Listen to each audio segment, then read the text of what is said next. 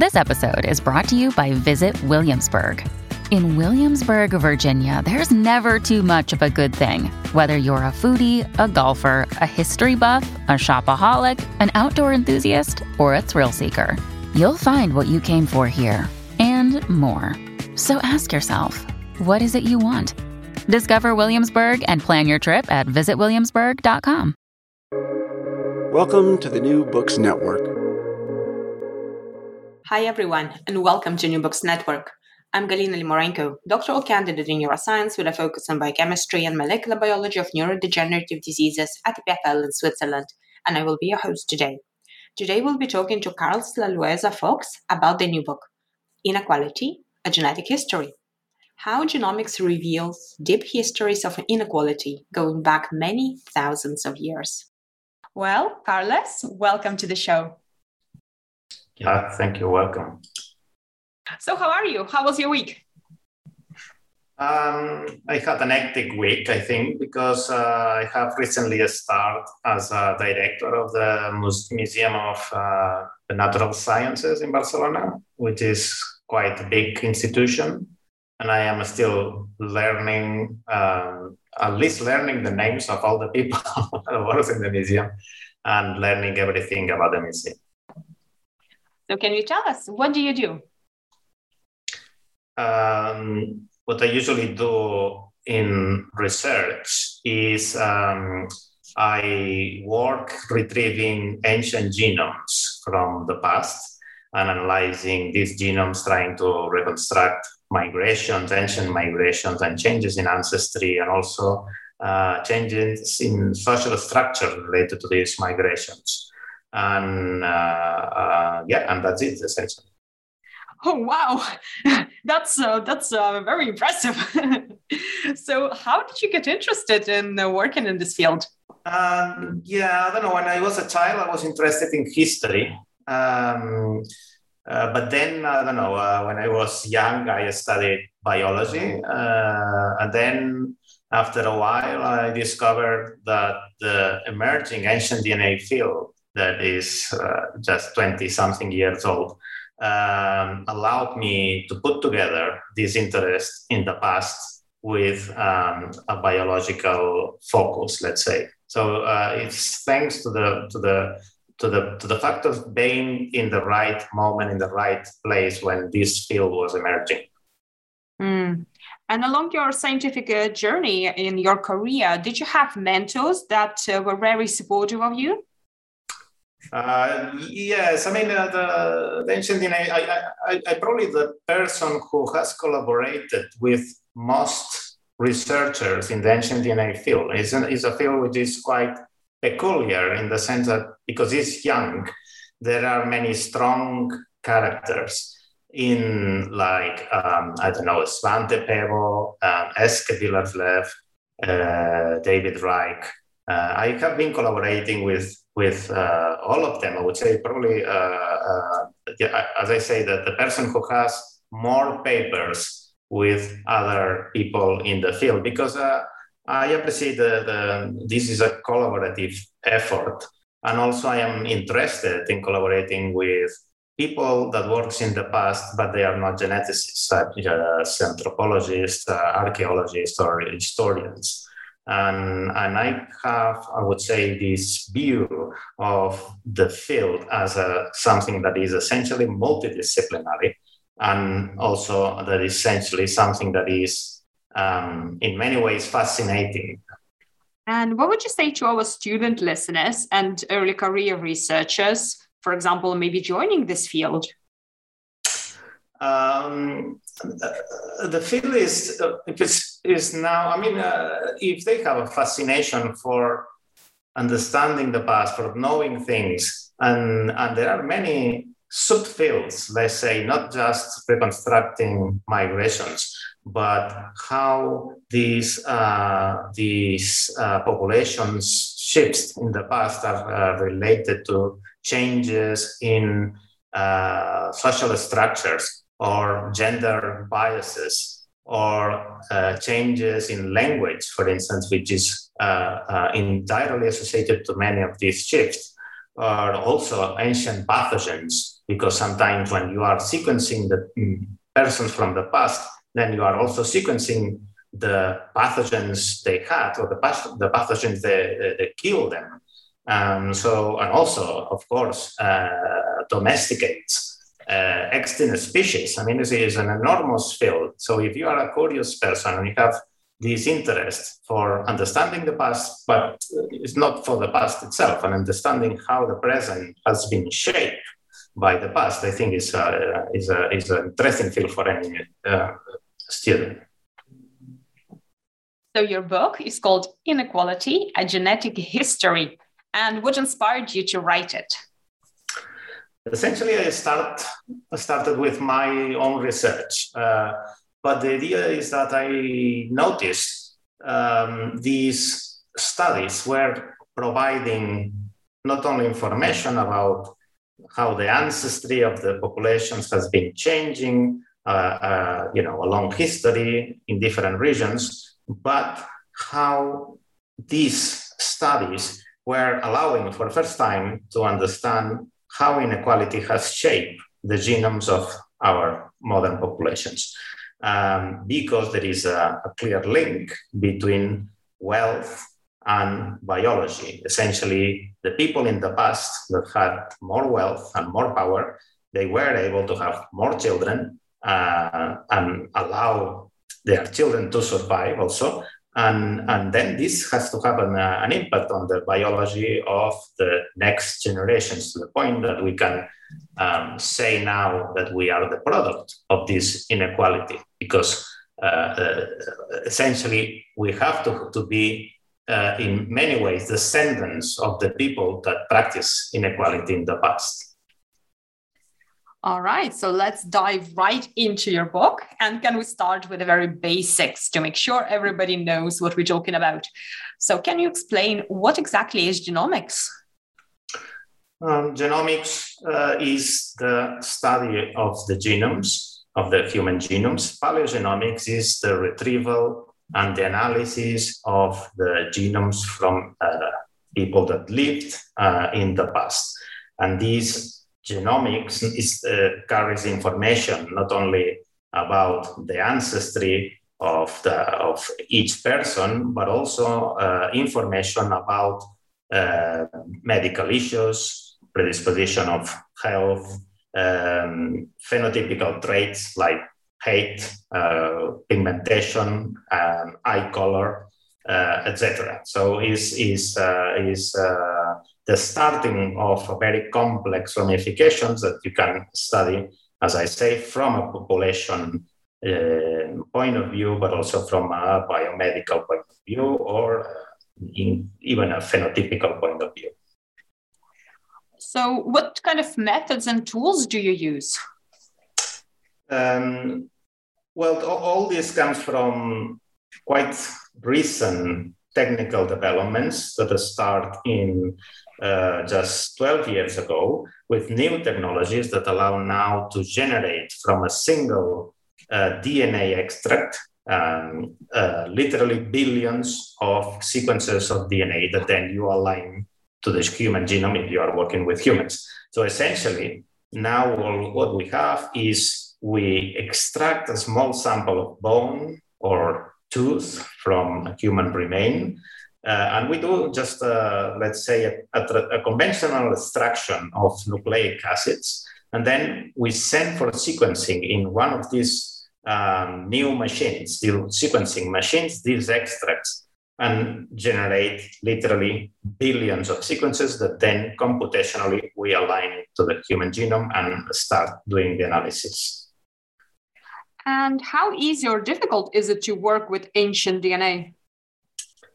Uh, well, it depends of many factors because the DNA degrades um, a long time, essentially with um, influenced by the thermal conditions of the of the let's say the site.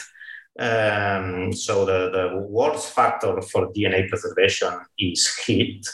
Um, so, uh, but, but then it depends on, of course, of how old the remain is, or if it's in a cave, or uh, you know in the surface or is uh, uh, in water, on uh, also some other factors like acidity of the soil, etc. So it can go from more than one million years, uh, but this also only happens in very um, special environments like you know the permafrost um, to uh, you know literally nothing in very hot mm. environments like uh, it could be I don't know uh, Africa in, in the desert, let's say. And how would you go about sequencing and extracting ancient DNA?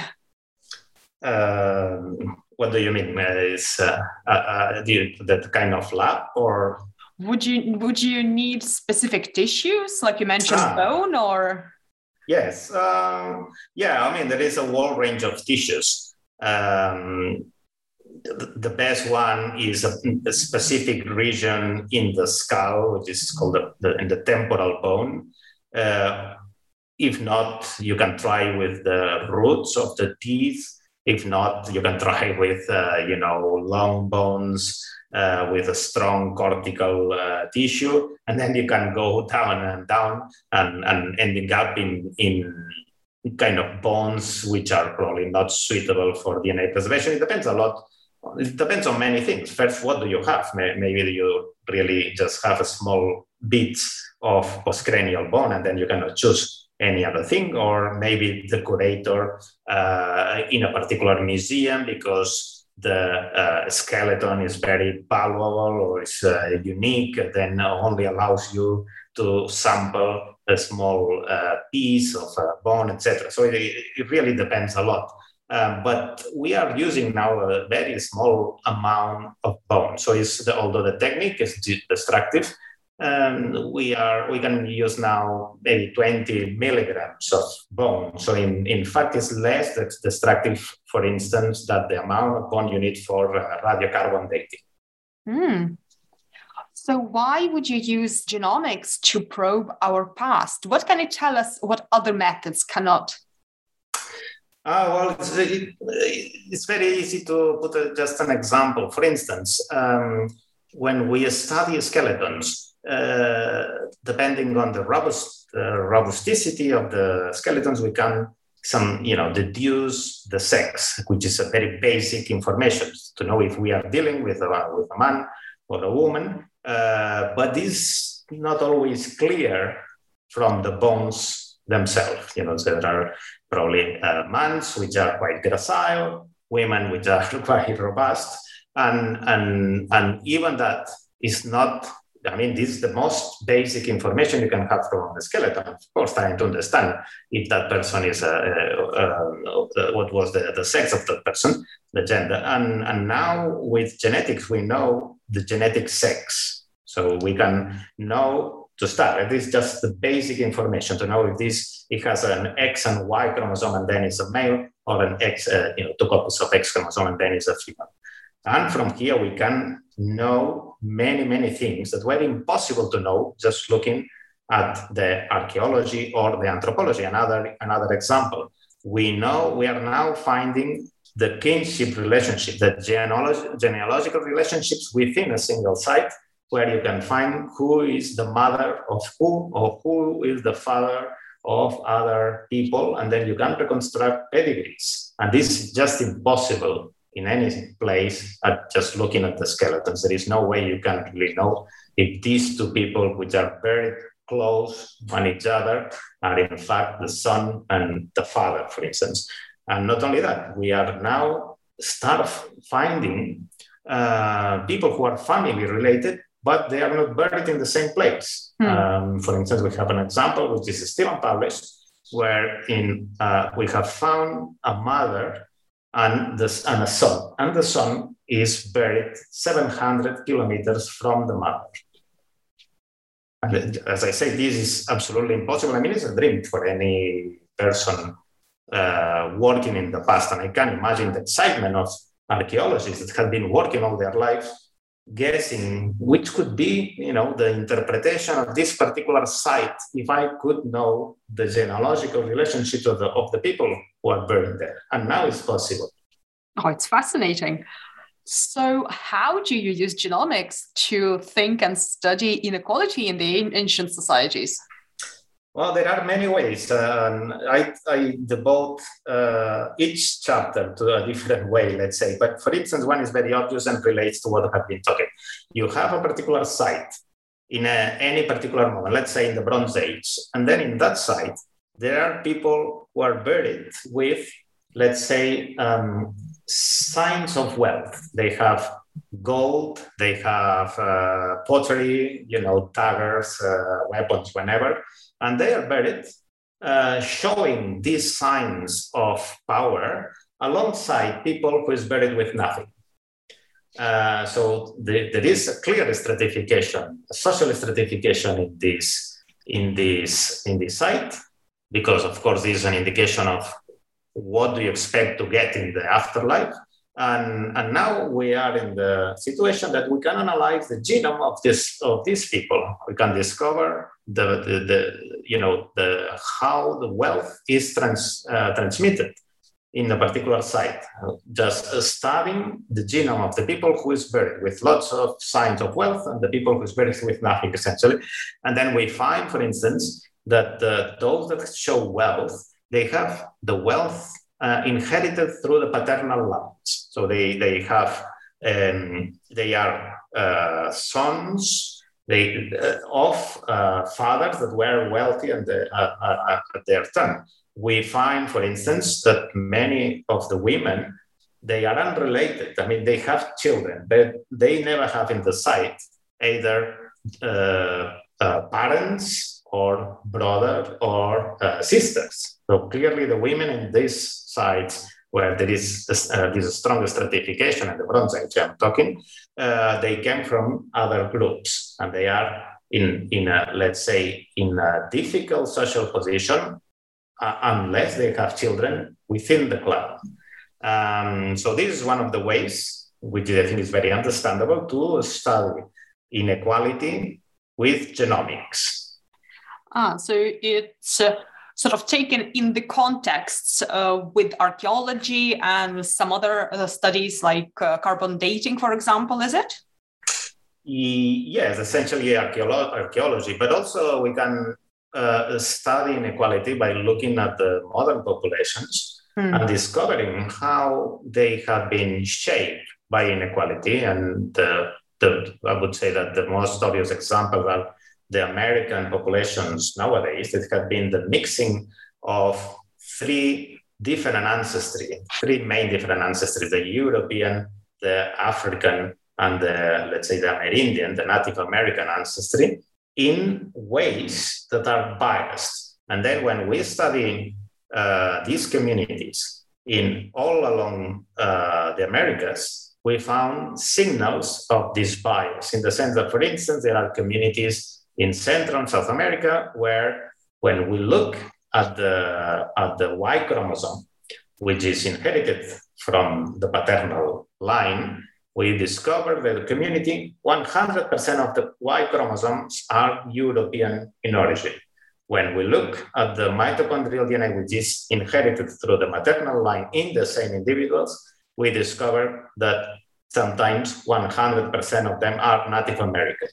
So that clearly means that the population has been shaped by inequality in the past, essentially with uh, um, European males um, and Native American uh, women. And then what is more interesting is, of course, there is a story of social dominance here that we uh, also know from history. Um, but what is interesting is that this can also be extrapolated to uh, populations in North America, when we find, for instance, the um, Black American community, they carry on average 24% of European genes. And most of them also have Y chromosomes, which are European.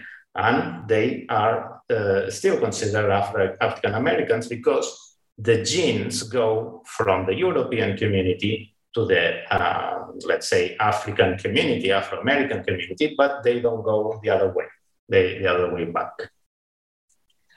So, can you use this uh, technology and these um, approaches to study migrations of the ancient societies? Yes, I mean, the, the, the, in fact, the most obvious thing is to reconstruct past migrations. Uh, um, this was, let's say, the first goal of the paleogenomics when they was established with the new technologies was trying to understand how past migrations has, has shaped the, um, the genetic distribution of modern populations. Um, what is interesting of the past migrations associated to inequality is that they are uh, they are a, a, opportunity for inequality. Uh, not always, but uh, these past migrations sometimes they are clearly gender biased uh, in the sense that we can uh, trace that the, the, you know the most of the migrants are, for instance, males, and then they marry. I mean, they mix with local women, etc. So the, uh, the, the, the association with inequalities, at least there is a, an opportunity for, for inequality to happen when the genetic change is uh, large. Is it possible to know whether these migrations uh, are forced or voluntary?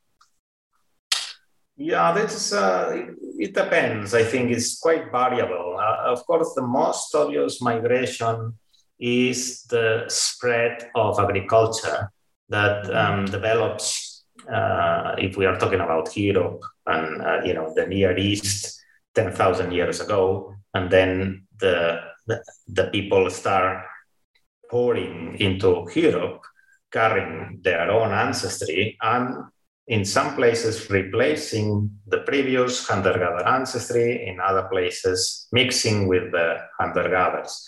Uh, and then there are other migrations that happens um, across history some of them, I would say that the, the migrations are sometimes triggered by um, new technologies like the horse domestication, sometimes new weapons, sometimes both things. Um, in the case of the agriculture, of course, the, the possibility of uh, cultivating and producing um, plants, crops, and also having domestic animals. In general, when inequality happens, is because there is some dominance. So the, the migrants are either, um, let's say, they have a new technology or they have a, um, a new weapon. So it's, uh, let's say, novelty over traditional societies probably is the impact uh, that the stronger impact in, in terms of inequality. And how has the ethnic composition and mixing of the different um, ethnical backgrounds contribute to the inequality? Um, yeah so we, we have to imagine we have to imagine the ancestry of modern populations as a kind of layers uh, unless there is a complete replacement, which is rare. Uh, let's imagine that every time that the migration happens, then you you get um, this new layer of ancestry. So the original layer gets lower, let's say, and then it's like a cake. so depending on the number of migrations, you have layers of a cake, and then this shapes the composition of modern um, populations. And of course, um, yeah, I don't know if it's a, a possible thought would be that to know that some of these layers have practiced inequality in the past, and then but then you you have this ancestry in your genomes. In fact, as I mentioned before, the likelihood is that the people who had to practice inequality in the past, it is more likely to be some of your ancestors. Um, uh, so there is this, I don't know, at the personal level, probably is kind of um, difficult to understand. So, and within sort of one population, uh, how did it impact the social order and sort of stratification of the society? Yeah, there are some signals of uh, strong social stratification in, associated to some of this migration. I guess the paradigm is in, in, in India, where we are now finding evidence of um, people what with what we call a steppe ancestry, people that came from the steppes of Central Asia. They has a, an ancestry which is very distinct to the ancestry that is before in India. And at the time this happened, uh, more than 3,000 years ago, what probably occurs is they established a very strong social stratification. Of course, they put themselves in the top layer. It wouldn't make sense you know, if you create a stratification, you put the lower. And, and this is shape and a long time it, it, it becomes the, the caste system that is now, let's say, illegal, but still very strong in the Indian societies. And we can, so we can study the, the, the population either geographically or uh, by social layers. And then we found this steppe ancestry, which is you know more dominant in the upper layers of the society and almost nothing in the lower layers. So this again is interesting because relates um, culture, biology, and also uh, social structure, and it's very persistent. It's incredibly strong even now that it doesn't you know has any legal support, but it is still uh, going strong because uh, in some of the statistics um, the government has published recently, uh, in some regions, more than 90% of the marriages take place within your um, caste. So you don't you don't marry outside the caste. So, it, so the, the, the thing goes on and on after hundreds of years to the point that if we now uh, make an ideal population where there are no layers of society and everyone mixes at random, it will take about you know several hundreds of years to have this ancestry diluted to uh, you know share at the same level across all the population. So I think it's very interesting to see the persistence of these uh, social structures. Yeah, this is really fascinating because we had just several hundreds of years, didn't we? yes, so- yes. But the other interesting thing is uh, this is an extreme example, but there are, um, let's say, there are hints that the stratification also operates in Western societies where we think they are much more egalitarian. But there are studies that, basically looking at the surnames at the surnames of the nobility several hundred years ago and now just uh, the surnames of the common population uh, and looking correlating the surnames and the income uh, it always in many western societies including the, you know sweden great britain etc when you look at that the surnames that, built, that were from the nobility hundreds of years ago they still have higher income than the, the average of the society. So then what are some of the reasons that inequality emerged and was maintained throughout our history? Yeah, I think uh, it, it, probably exists, but uh, from the beginning, but it's much more difficult. Uh, I mean, at least it's attenuated, let's say, or um, exist in a, diff- in a different way in hunter-gatherer societies where you cannot really accumulate much wealth because you have to transport it constantly. So the first thing you need is that it becomes sedentary, Well, you can you can stay you know in the place to accumulate wealth, but also you have to create a kind of surplus, and this happens with the emergence of the agriculture, where you can have uh, surplus of, let's say, crops. You can have uh, more and more land. Um, and this creates, I, I would say, this the, the starting point of the inequality. But clearly, when we look at the, at the genomes of the past, there is a boost of inequality in the Bronze Age uh, societies, at least in Europe. So around uh, 4,000 years ago, between 4,000 5,000, what happens is that society becomes much more stratified. And then there is the emergence of the elites. And these elites, they clearly can accumulate much more wealth and they can uh, transmit the wealth to their offspring. So there is an inheritance of wealth that then you know relates again to biology. So so is uh, is uh, is the turning point? I would say the Bronze Age. Are there any examples of equal societies throughout our history? Um, oh, that's a good question.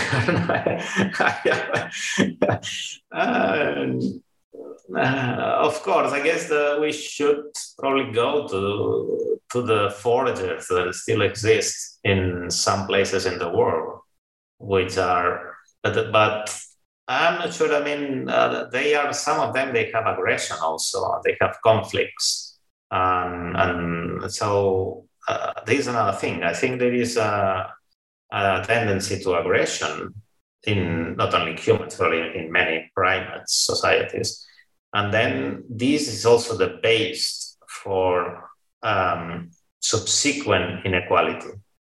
Um, so I, am not sure if. Uh, equal societies are possible in many ways. Uh, equal societies, they have been, I talk about, uh, about this possibility in the book, also in a chapter, because they have been imagined, let's say, um, in, uh, in literature um, through utopias. Um, so the people has been concerned about inequality uh, for, for thousands of years, because it starts, the first utopia starts with Plato. And, and then they have been imagining these ideal societies where everyone will be equal and happy, let's say.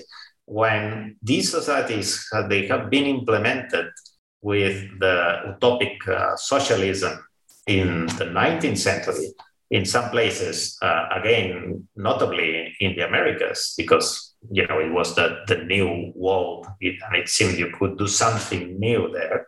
Uh, they all failed. They all failed, even if this was a rational planning of a society that was going to be equal. Yeah, everyone was going to be happy, and maybe is let's say maybe it's impossible to be happy in many in in in in human societies as a base so, how did inequality sort of evolve during uh, our sort of closer history after the Bronze Age? Um, yeah, that's interesting. I mean, of course, there are many examples of incredible wealthy people with hundreds of uh, children literally described in, in history. I don't know, uh, pharaohs in Egypt, or um, very recently, I don't know, sultans, uh, Ottoman sultans, or I don't know, the, the sultan of I don't know where, where, you know, or, the king of uh, Swaziland that maybe have 100 children and so on. Which, uh, um, so there are many examples of uh, extreme inequality where every, every, you know, just few people have everything. Um, and now this can be, in the last hundreds of years, this can be studied by checking the taxing, uh, at least in Western societies, where, you know, the, then you can see who is owning what. Um, and then there are some researchers, that uh, these are economists, let's say, um, who claim that Western societies are now much more unequal that they have been in the past. So the because uh, some of the figures are incredible in the sense that maybe I don't know three people in the world own as much as uh, half the humankind.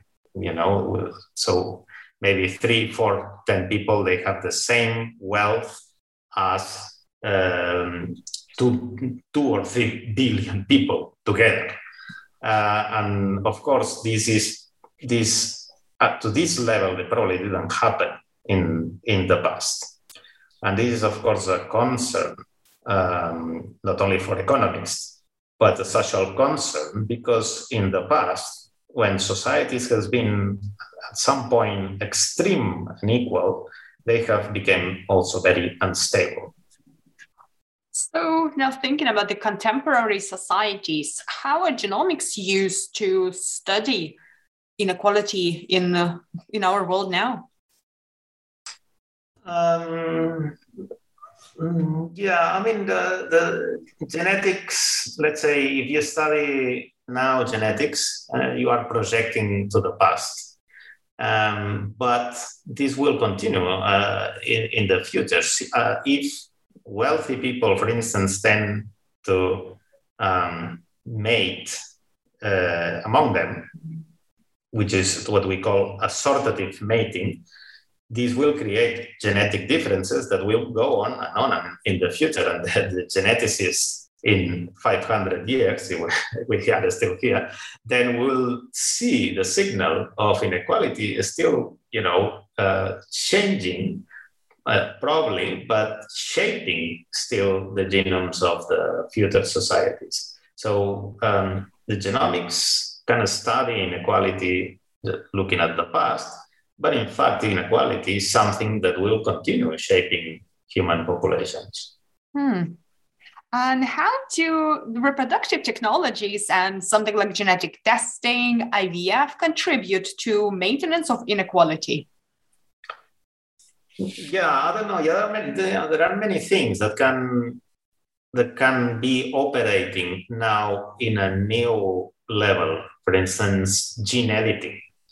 Of mm. course, wealthy people is very concerned with the idea of dying, like the rest of us, and they are, you know, uh, funding all these initiatives to try to uh, live longer or you know maybe forever. Um, so clearly there are new steps in genetics and inequality that didn't exist in the past and maybe will operate in the future. But uh, in my view, the most strong mechanism is this assortative mating. Um, some generations ago, uh, there was uh, less structure on that. So that the people, uh, some wealthy people would marry uh, people less wealthy in the society. And this has been now more structured according to new studies. So the people is it has clearly tending to marry and have children, of course, with um, person of the same educational level and similar income. And this is quite new. This has happened in the last two or three generations, for instance, in the United States. Mm. And of course, this, this is a mechanism that is slow but it's very strong also. And how concerned are you about the bottlenecks of population? For example, thinking about secluded populations, maybe like Iceland, or even thinking about the monarchs in Europe, where they have very high levels of inbreeding. Yeah, that's that's another interesting thing. Um, we also are able to study now in paleogenetics the, the level of inbreeding. And then we see in some of these communities that have been subjected to migration, some of them, the, the inbreeding increases as a reaction, probably, at least in the first moment, to this arrival of foreign people. That's sorry, so this is a thing that I didn't mention, but it's, it's also possible to see the um, the level of inbreeding, which is very strong in some ancient populations and small communities. We have uh, been studying in the Mediterranean, in Greek times, in Punic times, people that really tend to marry, and it has a very strong signal of inbreeding and tend to marry, but just with cousins and, and just keeping probably mm. their own identity um, as um, as a defensive uh, that, uh, against what we can imagine was the globalization at that time. And this can also happen in modern societies.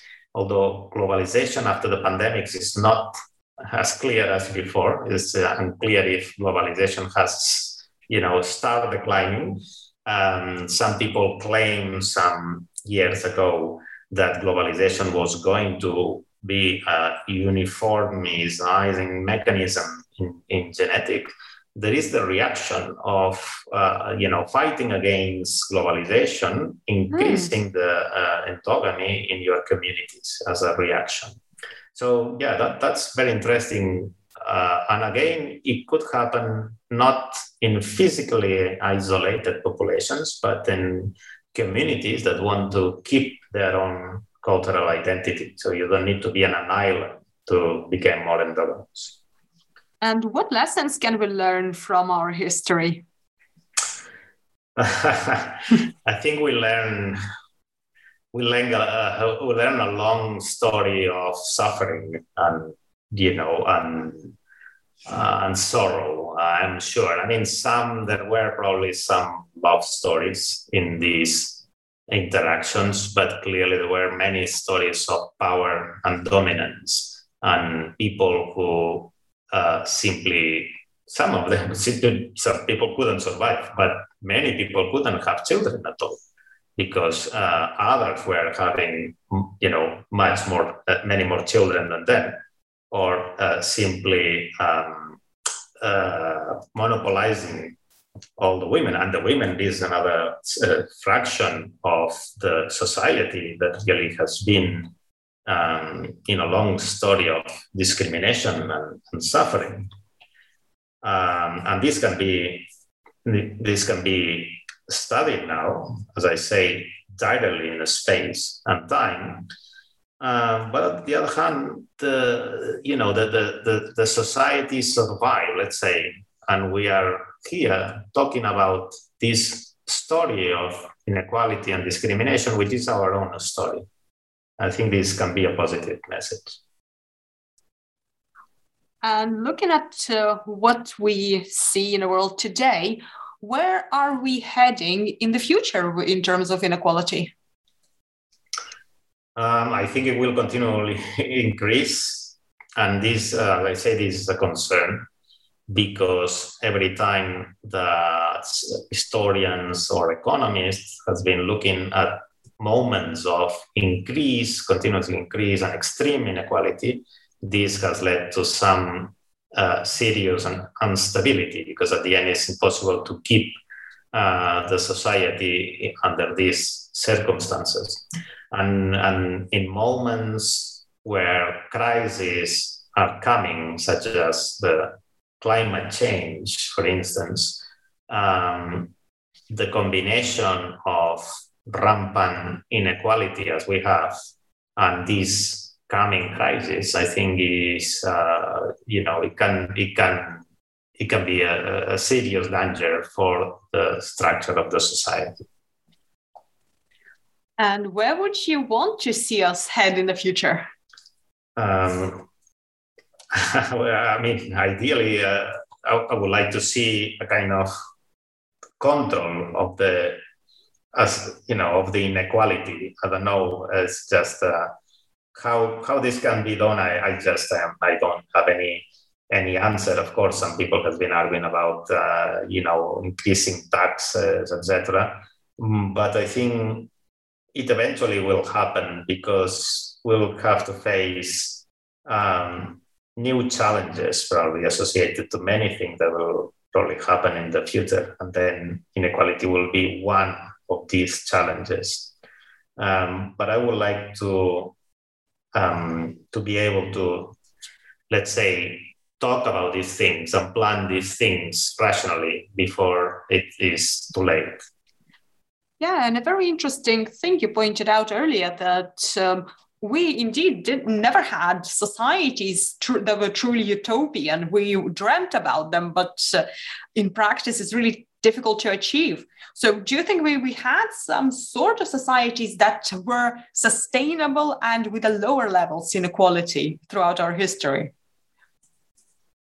Yeah, I mean, clearly we had because uh, you know the levels of inequality. I mean, it's probably uh, it's it's impossible to compare any society with the past society wouldn't make any sense because we have now internet we have uh, you know people who owns uh, twitter and i don't know whatsapp and things that didn't exist so any comparison is uh, is impossible um, but uh, even societies that were perceived as extremely unequal in the past the, uh, they, they our society is probably much more unequal now than, than these past uh, societies.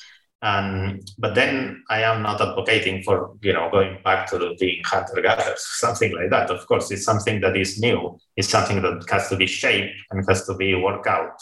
And um, and and I think we have also some advantages as societies that we didn't have in the past, like the possibility, as I say, of being talking about that.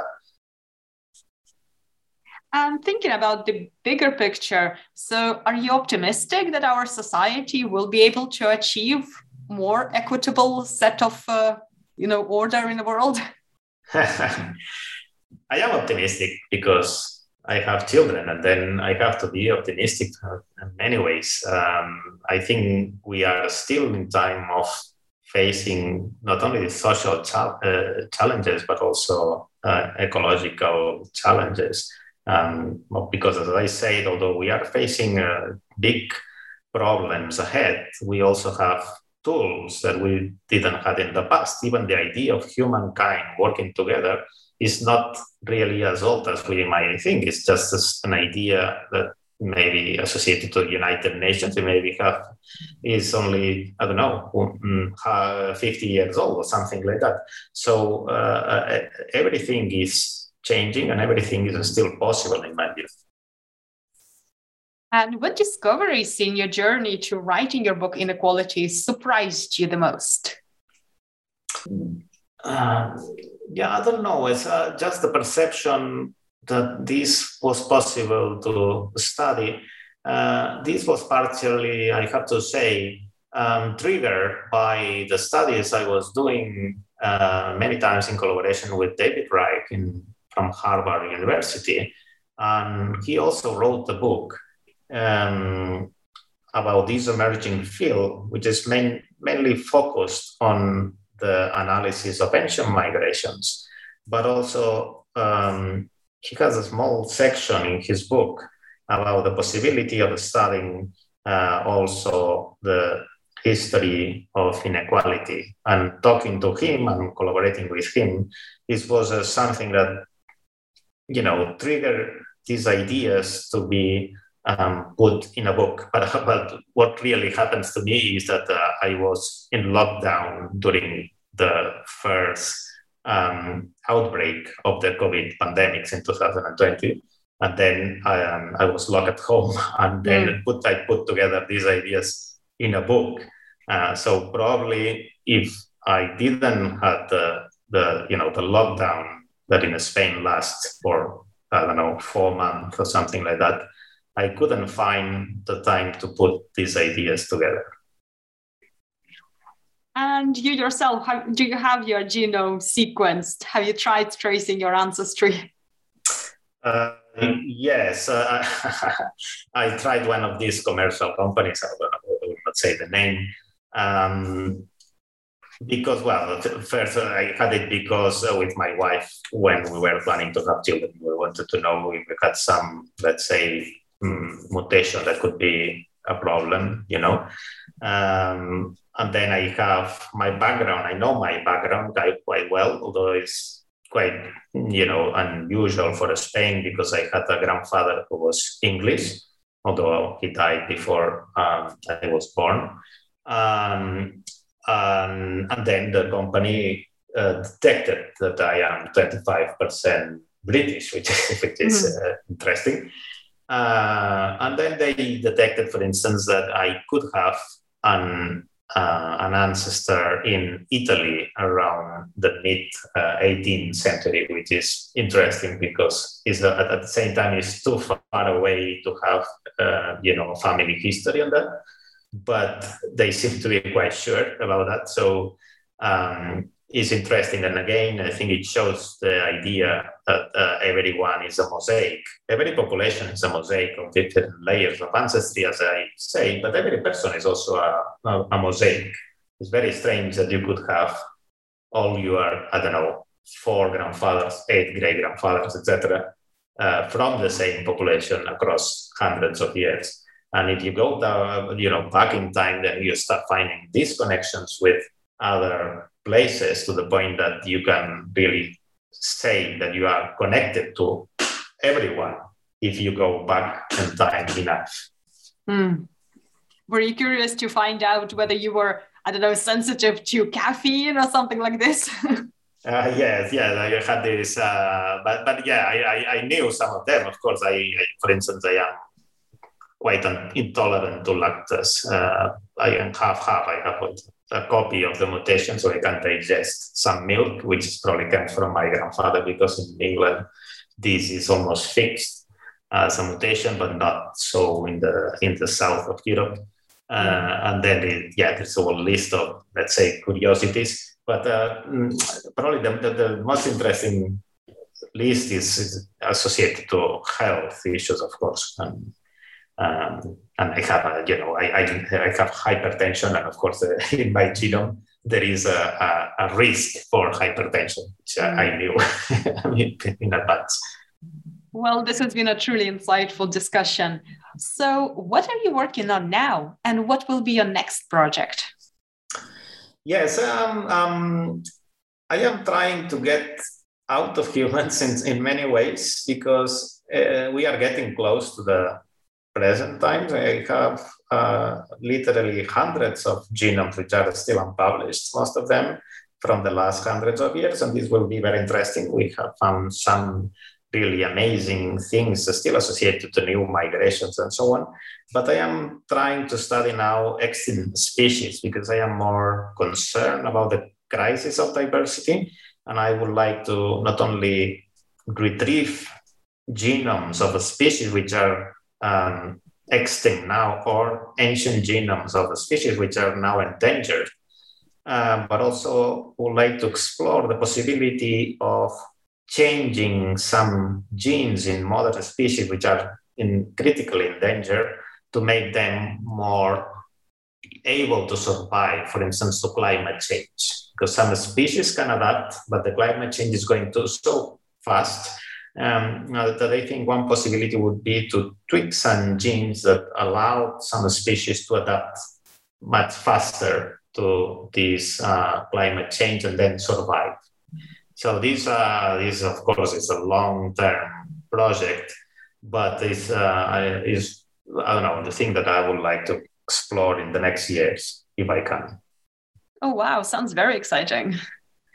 Yeah, that's it. Yes, yeah. Again, this this is thanks to the new technologies that didn't exist, of the possibility of the CRISPR that merge, I don't know, ten years ago, and the possibility of doing this kind of uh, thing. So uh, uh, technologies can also help us in conservation issues. It's not a question of just protecting in a zoo the last, um, you know, uh, specimens of a given species, but trying to make them help survive and adapt is, uh, is I think, is a responsible and active way mm. of fighting uh, against uh, the biodiversity crisis.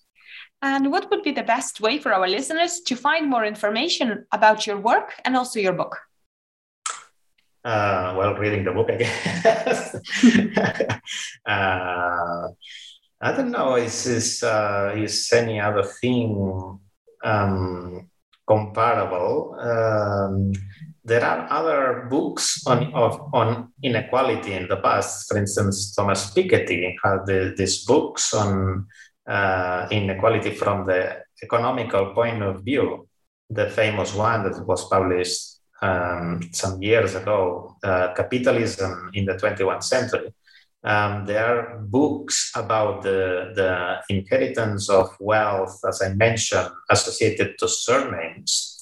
Uh, so inequality, the funny thing is it can be studied from many different angles, not only the genetics, which links several of these disciplines like you know genetics archaeology history etc but also it can be studied of course from an economic point of view from uh, studies related to um, uh, social structures surnames etc so i think that people should try to grasp um, these different angles to try to understand the, the, the, the problem and your book, Inequality, where is it available to uh, get? For example, is it available on in the smaller booksellers or on the big sellers online? Um, I have no idea. Really, the, the big sellers online is what the people is now using. Unfortunately, because of the pandemics, at least uh, myself, I was buying books uh, online in the last two years. Um, but um, I guess it can be uh, found, especially in right now in in North American uh, shops in Canada. I know also in Great Britain, and uh, there is a translation to Spanish that will be published uh, early next year also. So uh, then it will be available in many uh, um, bookstores in Spain, but also in South America. I hope. Excellent. Well, thank you so much for joining me today. Thanks to you for your questions and your time.